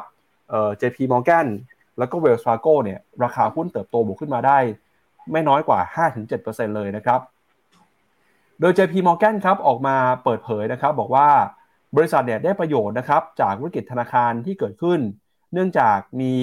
ยอดเงินฝากนะครับเพิ่มขึ้นมาเป็นอย่างมาก แล้วก็ตอนนี้นะครับจากอัตราดอกเบี้ยที่สูงเนี่ยทำให้ JP Morgan สามารถเรียกเก็บอัตราดอกเบี้ยเงินกู้กับลูกค้าได้มากขึ้นด้วยนะครับ เนื่องจากกลุ่มธุรกิจลูกค้าเนี่ยแห่ไปใช้ธนาคารรายใหญ่ มากกว่าธนาคารขนาดกลางหรือว่าขนาดเล็กนะครับหลังจากก่อนหน้านี้มีปัญหาแบงก์ล้มนะครับก็คือ SVB แล้วก็ Signature Bank ครับ JP Morgan นะครับรายงานกำไรอยู่ที่ 12,000 ล้านเหรียญสหรัฐในไตรมาสที่ 1 เติบโตขึ้นมานะครับมากกว่าช่วงเดียวกันของปีก่อน แล้วก็ EPS นะครับกำไรต่อหุ้นอยู่ที่4ดอลลาร์10 เซนสูงกว่าที่ตลาดคาดการไว้ด้วยนะครับ ปัจจัยหนุนนำนะครับมาจากอัตราดอกเบี้ยที่เพิ่มสูงขึ้นมาทำให้ทำให้รายได้ดอกเบี้ยสุทธินะครับของ JP Morgan อยู่ที่ 20,000 ล้านเหรียญสหรัฐ เพิ่มขึ้นมา 49%เมื่อเทียบกับช่วงเดียวกันของปีก่อน ส่วนยอดเงินฝากนะครับปรับตัวขึ้นมา สู่ระดับ 2.4 ล้านล้านดอลลาร์นะครับโดยเฉพาะยิ่งในไตรมาสที่1ไตรมาสเดียวเนี่ยมียอดเงินฝากเพิ่มขึ้นมาถึง 37,000 ล้านดอลลาร์สหรัฐเลยนะครับซึ่งตอนนี้เนี่ย JP Morgan ก็ถือว่าเป็นธนาคารที่ใหญ่ที่สุดนะครับในสหรัฐอเมริกาเมื่อพิจารณาจากมูลค่าหรือว่าขนาดของสินทรัพย์นะครับขณะที่ธนาคารอีกแห่งหนึ่งครับก็คือ Citigroup นะครับก็ออกมาบอกว่าธนาคารเนี่ยนะครับได้ประโยชน์ไปด้วยฮะกำไรสุทธิของ Citigroup นะครับเพิ่มขึ้นมา 7%นะครับ สูงกว่าที่ตลาดคาดการเอาไว้ แล้วก็สถานการณ์นะครับก็คือกำไรที่เพิ่มขึ้นมาเนี่ยได้แรงหนุนมาจากรายได้ดอกเบี้ยเงินกู้ที่เพิ่มสูงขึ้นมานะครับมีเงินไหลเข้ามาในธนาคารขนาดใหญ่ อันนี้คล้ายๆกับ JP Morgan เลยนะครับ ก็ได้ประโยชน์เรื่องนี้เหมือนกัน แล้วก็ได้ประโยชน์จากอัตราส่วนต่างดอกเบี้ยนะครับ ที่ตอนนี้ดอกเบี้ยสูงขึ้นมา ก็ปล่อยกู้ลูกค้า คิดกำไรคิดดอกเบี้ยมากขึ้น ก็ได้ประโยชน์ตรงนี้ไปด้วยครับ อีกที่หนึ่งก็คือ Wells Fargo ครับ Wells Fargo เนี่ยนะครับกำไรเพิ่มขึ้นไปถึง 32%เลยครับ โดยได้รับแรงหนุนนะครับจากอัตราดอกเบี้ยเงินกู้ที่เพิ่มสูงขึ้นมา หลังจากที่เฟดนะครับใช้นโยบายการเงินเข้มงวดกำไรของ Wells Fargo นะครับอยู่ที่ประมาณ 5,000 ล้านเหรียญครับแล้วก็กำไรต่อหุ้นนะครับอยู่ที่ระดับ1เหรียญ23 เซนครับเติบโตขึ้นมาเมื่อเทียบกับช่วงเดียวกันของปีก่อน รายได้ดอกเบี้ยสุทธิขึ้นมา 45%นะครับเวลซาโกก็บอกว่ามีการการสำรองนี่สงสัยจะศูนย์นะครับเผื่อศูนย์ไว้อยู่ที่ประมาณ 1,200 ล้านดอลลาร์โดย Wells Fargo นะครับออกมาบอกว่า ยอดเงินฝากเนี่ยอาจจะลดลงไปบ้างประมาณ2%นะครับแต่อะไรก็ตามเมื่อเปรียบเทียบกับเรื่องของกำไรที่ได้จากการปล่อยกู้แล้วเนี่ยก็มาชดเชยในส่วนนี้ได้นะครับ Wells Fargo ครับเป็นธนาคารที่มีขนาดใหญ่เป็นอันดับที่ 4 เมื่อเปรียบเทียบกับมูลค่าสินทรัพย์นะครับในสหรัฐอเมริกา แล้วก็อีกที่หนึ่งที่น่าสนใจก็คือ BlackRock ครับซึ่งเป็นบริษัทบริหารจัดการสินทรัพย์เนี่ยที่ใหญ่ที่สุดในโลกครับในไตรมาสที่ผ่านมาครับมูลค่าสินทรัพย์ที่เขาบริหารจัดการเนี่ยทะลุ 9 ล้านล้านเหรียญไปเป็นที่เรียบร้อยแล้ว โดยมีสาเหตุสำคัญนะครับมาจากเม็ดเงินที่ไหลเข้ามานะครับในกองทุนฮะเนื่องจากความกังวลนะครับในภาคของธนาคารพาณิชย์ทำให้ตอนนี้ในฝั่งของกองทุนเนี่ยเติบโตได้ดีเลยครับธุรกิจนะครับไม่ว่าเป็น ETF นะครับมีอินโฟมีเงินไหลเข้ามาเพิ่มมากขึ้น กองทุนนะครับมีเงินไหลเข้ามามากกว่า1 1 0 0 0 0ล้านเหรียญสหรัฐด้วย ETF นะครับมากกว่า1 0 0 0 0ล้านเหรียญเช่นกัน ซึ่งเป็นตัวเลขที่สูงกว่าที่ตลาดคาดการเอาไว้นะครับตอนนี้เราจะเห็นว่าอุตสาหกรรมภาคการเงินของสหรัฐอเมริกา ถ้าเป็นกองทุนขนาดใหญ่ เป็นแบงค์ขนาดใหญ่นะครับ จะได้ประโยชน์จากเม็ดเงินที่ไหลออกจากธนาคารในภูมิภาค ธนาคารขนาดกลางขนาดเล็กนะครับ อันนี้ก็ถือว่าเป็นเรื่องที่หลายคนอาจจะเซอร์ไพรส์นะครับว่าตลาดไม่ได้กังวลเรื่องของสถานการณ์แบงก์ล้มมากสักเท่าไหร่เหมือนที่เคยกังวลไว้ก่อนหน้านี้แล้วครับเรียกได้ว่าถือว่าเป็นความเซอร์ไพรส์อย่างยิ่งนะครับ ทั้งในส่วนของตัวตลาดเอง แล้วก็ในส่วนของตัว อ่าผมเองละกันในส่วนของตัวประธานาผู้แนะนำนะครับเพราะว่าหลักเองในครั้งนี้เนี่ยในสองตัวกลุ่มแบงก์ใหญ่ถือว่าทำ performance ได้ค่อนข้างดีเลยนะครับสำคัญคือนะตรงเนี้ยครับก็คือมีเรื่องของตัวอัตราดอกเบี้ยที่สูงฮะสูงเรียกได้ว่าทำอ่าเป็นปรากฏการณ์ในรอบประมาณหลายสิบปีเลยนะฮะเข้ามาช่วยผลักดันใน 2 ตัว performance ด้วยนะครับซึ่ง แต่ว่าแต่ว่ายังไงก็ตามครับ แม้ตัวผลประกอบการนัดตรงนี้จะดีฮะแต่ถ้าเราไปดูในส่วนของตัว guidance หรือมุมมองในอนาคตครับนัดตรงนี้ครับอย่างคุณเจมี่เดมอนเองในส่วนของทาง CEO ของทาง JP Morgan เองนะฮะก็ต้องบอกว่ามีการระบุว่าผลสุดท้ายแล้วเนี่ยตัวผลประกอบผลประกอบการที่ดีนะตรงนี้ครับเป็นผลจากการบริโภคก็คือมันเกิดขึ้นไปแล้วของประชาชนชาวสหรัฐครับที่ถือว่ายังคงอยู่ในระดับที่แข็งแกร่งครับ พียงแต่ว่าในเรื่องของตัวเขายังคงใช้คำเดิมครับ ช่วงก่อนหน้านี้เขาใช้คำว่าพายุ ครั้งนี้เขาก็ใช้คำว่าเรื่องของตัวเมฆดำฮะหรือ storm cloud เนี่ยอยู่ในจุดที่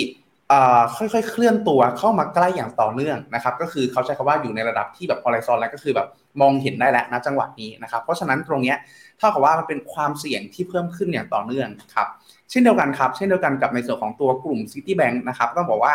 ในส่วนของตัว City Group เองเนี่ยฮะต้องบอกว่าอยู่ในจุดที่มองว่าเรื่องของตัวผลประกอบการนะตรงนี้เองเนี่ยถือว่าทำทำผลประกอบการได้ดีกว่าคาดครับ แต่ในส่วนของตัวอ่า delinquency อ่การผิดนัดชำระหนี้ณตรงนี้ค่อยๆ ทยอยเพิ่มขึ้นอย่างช้าๆ ซึ่งณตรงนี้จะไปกดดันให้ทำให้ในส่วนของตัว City Group เองเนี่ยอาจจะต้องมีการเพิ่มในส่วนของตัวการตั้งสำรองและกดดันในส่วนของตัวกำไรภาพรวมในอนาคตครับ เช่นเดียวกันครับกับในส่วนของตัวเวลฟาโก้ก็พูดถึงภาพตรงนี้คล้ายๆกับ City Group ครับว่าเราหลักเองเนี่ยในเรื่องของตัวผลประกอบการโอเคนะ เติบโตนะ ได้ผลประโยชน์จากเรื่องของตัวเงินฝากนะ แต่ผลสุดท้ายแล้วเนี่ยในเรื่องของตัวการผิดนัดชำระหนี้ค่อยๆ เติบโตขึ้นอย่างช้าๆ สอดคล้องกับ Citigroup เช่นเดียวกัน เพราะฉะนั้นนะตรงนี้ครับเท่ากับว่าโอเคละปัจจุบันดีกว่าคาดนะ แต่อาจจะแต่การดีกว่าคาดในครั้งนี้ครับ อาจจะเป็นผลจากอีเวนท์ที่เกิดขึ้นแค่ในช่วงสั้นๆ เท่านั้น แต่ในส่วนของตัวเทรนด์ระยะยาวในข้างหน้า มีความเป็นห่วงอ่ามีความน่ากังวลที่รอเข้ามาผจญรอเข้ามาพบกับในส่วนของตัวผลประกอบการณตรงนี้อยู่ทำให้สะท้อนออกมาที่ในส่วนของตัวเรื่องของการผิดนัชลานี่ที่ค่อยๆทยอยเติบโตขึ้นค่อยๆขยายตัวขึ้นอย่างช้าๆ ซึ่งถ้านัดตรงนี้ครับมันมีอัตราเร่งที่เพิ่มเติมขึ้นมามากขึ้นเท่าไหร่แน่นอนฮะ นั่นหมายถึงในเรื่องของตัวการตั้งสำรองที่เพิ่มขึ้น แล้วก็กดดันในส่วนของตัวกำไรได้มากที่สุด หรือในแง่หนึ่งครับ นอกจากการตั้งสำรองที่เพิ่มขึ้นแล้ว อีกเรื่องหนึ่งที่เราได้เห็นภาพก่อนหน้านี้ก็คือในส่วนของตัวตัว senior loan manager survey ที่มีการสัมภาษณ์ของผู้ปล่อยสินเชื่ออที่เป็นซีเนียฮะณตรงนี้มีการพูดถึงว่าจะมีการเข้มงวดมากขึ้น ก็คือปล่อยสินเชื่อยากมากขึ้น เพราะฉะนั้น ในมุมหนึ่งก็คือการตั้งสำรองอาจจะต้องเพิ่มขึ้น อีกแง่หนึ่งก็คือเรื่องของการปล่อยในเชิงของวอลุ่มก็อาจจะน้อยลง ก็อาจจะกดดันในส่วนตัวผลประกอบการในไตรมาสถัดๆไปก็เป็นได้ครับ ครับงั้นเดี๋ยวไปดูสรุปข้อมูลกันหน่อยนะครับแบงก์ใหญ่ตอนนี้นะครับกำลังรายงานผลประกอบการกัน แล้วก็จะเห็นว่าตัวเลขแนวโน้มนะครับเเรื่องของ กำไรจากอัตราดอกเบี้ยที่ปรับตัวเพิ่มสูงขึ้นมาเนี่ยก็ปรับตัวขึ้นมาด้วยนะครับแล้วก็มีเม็ดเงินที่ไหลเข้ามาเข้ามาในระบบของการฝากเงินเพิ่มมากขึ้นด้วยนะครับจากความกังวลที่แบงก์ล้มไปฮะตอนนี้เนี่ยจะเห็นว่ารายได้จากการกู้ปล่อยกู้นะครับก็เพิ่มขึ้นมาทั้งของ JP Morgan ของ Citigroup เลยแล้วก็ของ Wells Fargo ด้วยนะครับรวมไปถึงครับอัตราที่เกี่ยวข้องกับอัตราดอกเบี้ยนะครับก็ส่งผลทาให้รายได้ในส่วนต่างๆเนี่ยปรับตัวเพิ่มขึ้นมาด้วยนะฮะแนวโน้มนะครับ ตอนนี้นะครับจาก SVB ที่ล้มไปเนี่ยหุ้นขนาดกลางขนาดเล็กที่เกี่ยวกับแบงค์นะครับปรับตัวลงมาจริง แต่หุ้นแบงค์ใหญ่เนี่ยยังคงเดินหน้าปรับตัวขึ้นมาได้อย่างต่อเนื่องเลยนะครับพี่พีทครับเรียกได้ว่าเป็นผลจากความไม่มั่นใจในส่วนของตัวกลุ่มแบงก์เล็กนะครับก็เลยทำให้มีแรงเทขายทั้งในส่วนของตัวเงินฝากเองที่ย้ายเงินมาฝากแบงก์ใหญ่ แล้วก็ในส่วนของตัวแรงซื้อที่เปลี่ยน sector เล่นครับก็คือกลุ่มเล็กกลุ่มกลางที่อาจจะ growth ดีกว่า ย้ายไปสู่อะไรก็ตามที่มีความมั่นคงเพิ่มเติมมากกว่าครับ ครับชวนพี่พีทไปดูคอมเมนต์คุณผู้ชมกันไวๆ หน่อยนะครับก่อนที่ไปดูข่าวสุดท้ายเรื่องของผลโพลฮะที่มีการเปิดเผยกับการเลือกตั้งในรอบนี้ครับครับก็สวัสดีทุกท่านนะครับ ที่เข้ามาคุยกันในวันนี้นะครับ ผมคุณอิงนะครับ จังหวะ recession ควรปรับทิศทางการลงทุนไปกองทุนไหนดี จริง ๆ ต้องว่าจังหวะบอกว่าจังหวะนี้เราแนะนำในส่วนของตัวกลุ่มตราสารหนี้เป็นหลักนะครับ โดยที่อาจจะแนะนำในส่วนของตัวตราสารหนี้ทั่วโลกเพราะหลักเองก็คือถ้าอนาคต เรามองเรื่องของการขึ้นดอกเบี้ยครั้งหน้าครั้งสุดท้าย หรือไม่ครั้งสุดท้ายก็ตาม แต่อย่างน้อยๆนะตรงเนี้ยอาจจะมี downside ที่จำกัดและ และถ้าเป็นลักษณะนั้นเอง ถ้า recession รออยู่ข้างหน้า การลดดอกเบี้ยจะมาถึงในที่สุดทำให้การถือครองตราสารหนี้ downside จำกัด upside น่าสนใจครับ วันนี้ตลาดเปิดนะครับ ถดถอยยังไงนะครับของหรูของแพงยังไงกำไรดีมากถูกต้องนะครับเพราะว่าหลักเองนะตอนนี้ของหรูของแพงอยู่ในจุดที่ เรามีกลุ่มผู้บริโภครายใหม่ที่เข้ามาบริโภคเพิ่มเติมอย่างต่อเนื่องจากเดิมที่อาจจะเป็นฝั่งสหรัฐฝั่งยุโรปเป็นหลักนะตอนนี้เราเริ่มเห็นผู้บริโภคหน้าใหม่อย่างฝั่งจีน อย่างฝั่งตะวันออกกลางที่เข้ามาบริโภคเพิ่มเติมมากขึ้น เพราะฉะนั้นครับต้องบอกว่าอาจจะต้องดูเป็นรายตัวเลยทีเดียวว่าผลสุดท้ายเนี่ย กลุ่มรายหลักของเขามาจากไหน มาจากฝั่งตะวันออกกลางเยอะไหมมาจากฝั่งจีนเยอะไหมหรือมาจากฝั่งสหรัฐเยอะ ถ้ามาจากฝั่งจีนกับตะวันออกกลางค่อนข้างเยอะ อาจจะอยู่ในจุดที่ถือว่าเป็นเอกเทศหรือแยกออกมาได้พอสมควรครับ